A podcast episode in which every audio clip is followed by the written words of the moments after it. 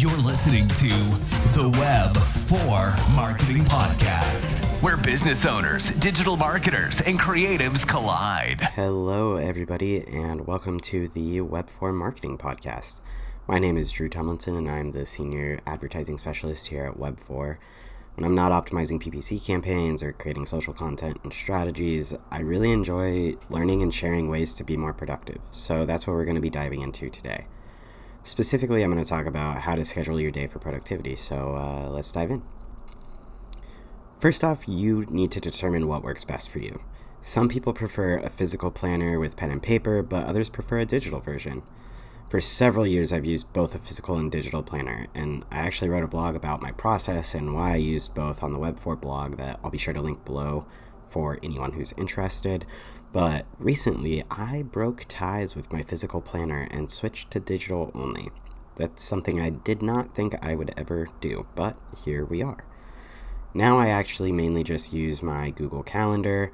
I just wasn't getting value or joy out of keeping a physical planner and a digital planner anymore, and it was feeling more like a chore than something I wanted to do each day to fill out my physical planner, since I was already filling out my digital planner. So I think it's important to note here that what works for you now may not always work best for you, and that is totally okay. We have to be willing to be flexible and adapt as our needs evolve. And in the future, I might go back to a physical planner, who knows? So once you know what works best for you, you have to stick to it. It may feel like a chore at first, but give it a go for at least a month before you completely knock it and move on to trying something new. After that, you have to figure out a routine that sets you up for success. Maybe this means planning your tasks and priorities for the next day, the night prior, or the morning of your day. Maybe this means making a list or scheduling out time on your calendar. You just have to find what works for you.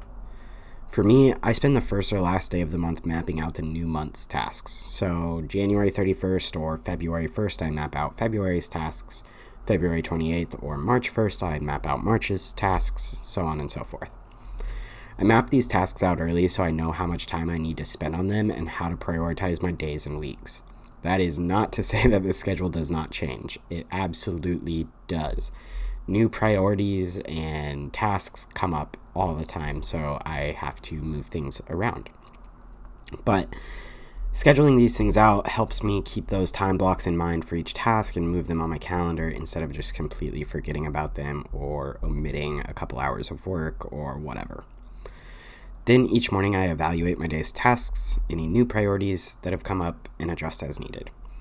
From there, I'll make a checklist of today's to-do items and check them off as I go through my day because, I mean, who doesn't love that serotonin boost you get from checking off a box, you know? And that's really it. That's that's how I plan my days now. Um, so it probably sounds really simple, and honestly, it is. But this is how I'm able to complete all my tasks in a timely manner without losing track of tasks when they inevitably get moved around and all the things that we talked about. So I'm curious, what do you do to set yourself up for success each day?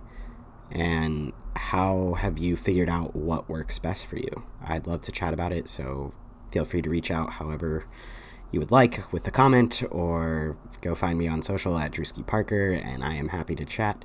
Um, Yeah, looking forward to hearing from y'all. Anyway, thanks for listening to the Web four Marketing Podcast, and I will see y'all again next time.